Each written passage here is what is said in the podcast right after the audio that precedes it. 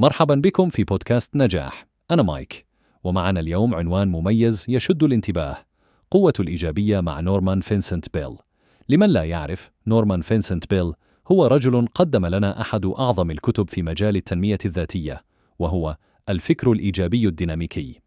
السيد بيل استطاع أن يغير حياة الملايين من خلال نشر مفهوم الفكر الإيجابي وأصبح رمزا يعتبره الكثيرون منهج حياة.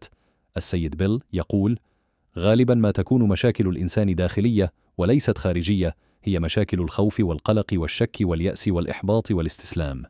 إذا تغلبت على هذه المشاكل معظم الأشياء الأخرى تتساقط مثل الأوراق.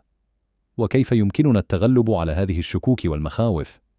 السيد بيل يقترح الإيمان الإيمان بالنفس والإيمان بالقدرة على التغيير وتحسين مستقبلنا. ضمن استراتيجيته الإيجابية يعد القدرة على التصور الإيجابي من الأدوات الأساسية. لذلك يدعونا السيد بيل لنتصور أنفسنا كما نرغب أن نكون حتى نصبح على ذلك. ومن ضمن نصائحه التي يجب أخذها بعين الاعتبار ابتعد عن النقد الذاتي وابدأ بالاعتراف بمزاياك بدلا من أخطائك. وعندما تكون في موقف صعب حاول أن ترى الجانب الإيجابي. ببساطة يقترح السيد بيل نمط حياة أكثر إيجابية وتقبلا بالذات يمكن أن يغير نظرتنا للعالم ويساعدنا على التخلص من السلبيات التي قد تحول دون تقدمنا ونجاحنا. معفا أنا مايكا وقمت بإنشاء هذا البودكاست مجانا باستخدام أدوات الذكاء الاصطناعي. تعلم كيف فعلت ذلك على mrc نقطة fm/x. إلتقيكم غدا.